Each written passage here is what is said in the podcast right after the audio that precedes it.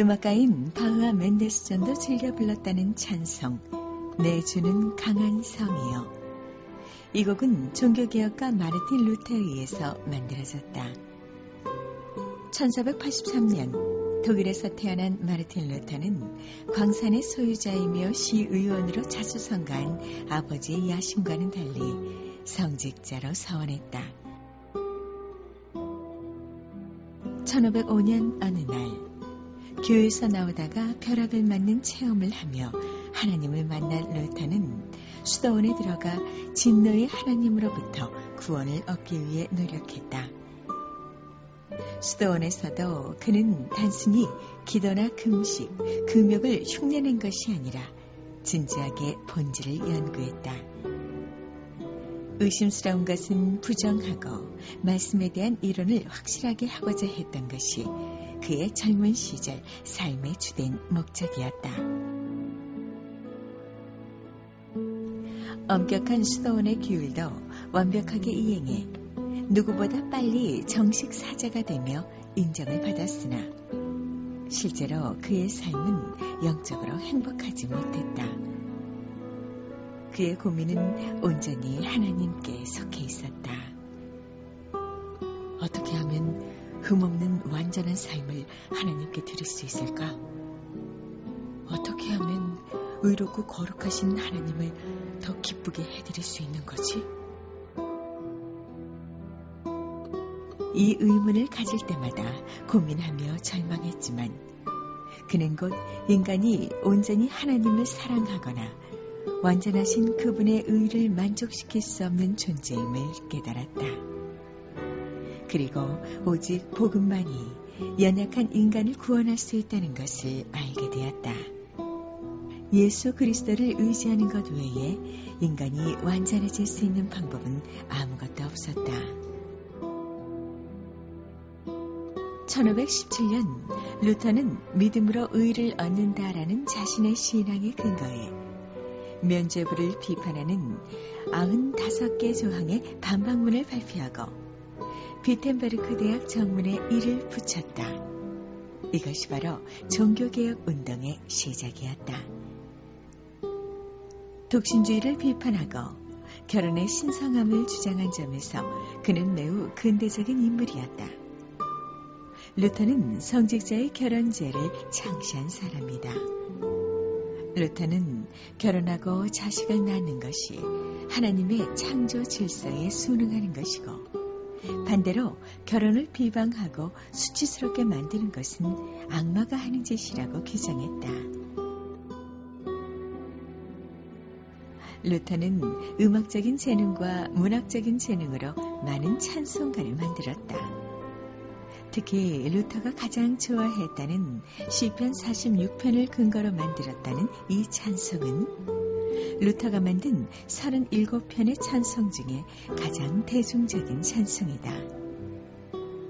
우리가 사는 인생이 사탄과의 끊임없는 영적 전쟁임을 알았던 루터는 힘들고 어려운 순간마다 하나님은 우리의 피난처시여로 시작되는 시편 46편의 말씀을 붙잡았고 그런 그의 믿음이 이 찬송에 고스란히 담겨 있다. 또 이 곡은 1969년 3월 미국의 34대 대통령이었던 아이젠하워의 장례식장에서 장례에 참여한 모든 사람들이 아이젠하워를 보내며 함께 불렀던 찬송으로 더욱 유명해진 곡이기도 하다.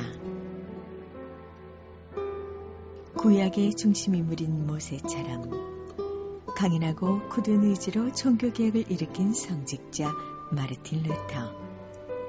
어떻게 그가 정통 클래식의 대가들과 비교해도 손색이 없는 이런 찬송곡을 만들 수 있었을까? 오랜 고민 끝에 얻은 답은 이렇다. 하나님이 재주를 주시면 어떤 일도 가능하다는 것이다. 오늘 우리에게도 그런 은혜가 부어지기를 기도하면서 마르틴 루터의 대표적인 이 찬송을 함께 들어보자.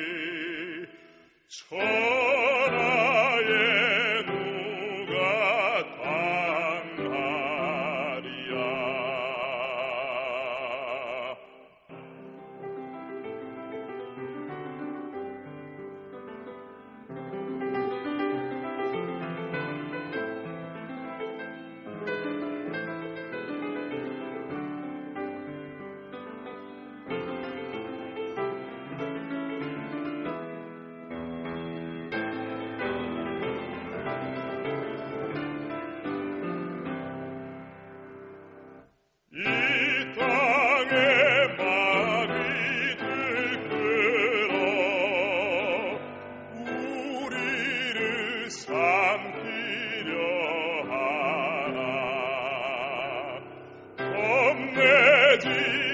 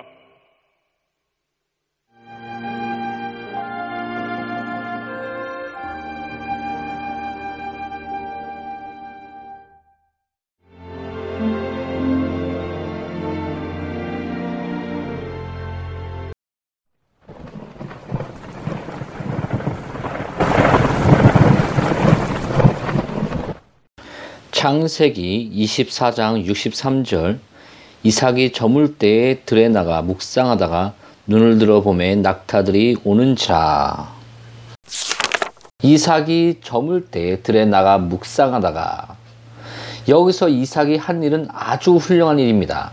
친구들과 돌아다니며 할 일 없이 지내거나 시시컬렁한 책을 읽으며 보내거나 시간이나 때우려고 쓸데없는 짓을 하며 허송세월하는 사람들이 이 지혜를 배울 수 있다면 얼마나 좋을까요? 그렇게 되면 지금은 자기들 눈에 그처럼 매력적으로 보이는 그 헛된 일들 속에서보다 오히려 묵상하는 가운데 더 많은 유익도 얻고 재미있는 시간도 갖게 될 것입니다. 주님과 홀로 있는 시간을 좀 더 많이 가질 때 우리 모두 주를 아는 지식에서 자라고 하나님 가까이 살며 은혜 안에서 자라게 될 것입니다. 묵상이란 다른 곳에서 얻은 영의 양식을 곰곰이 생각하는 가운데 그 양식에 들어있는 진짜 양분을 빼내어 소화시키는 것입니다. 묵상의 주제가 예수님이면 그 묵상은 정말 달콤할 것입니다. 이삭은 혼자 묵상하다가 르브가를 발견했습니다. 마찬가지로 지금까지 많은 사람들이 묵상하다가 그들이 가장 사랑하는 주님을 발견했습니다.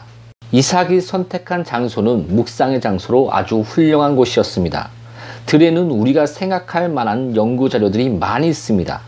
백향목에서 우슬초에 이르기까지, 치솟아 오르는 독수리에서부터 찌찌 우는 여치에 이르기까지, 드높은 푸는 하늘서부터 이슬 방울에 이르기까지 배울 것들이 잔뜩 있습니다.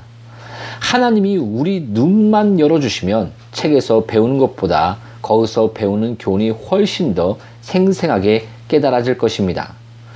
우리가 사는 좁은 방은 들판만큼 많은 것을 시사해 주지 못하며 또 많은 영감도 주지 못합니다.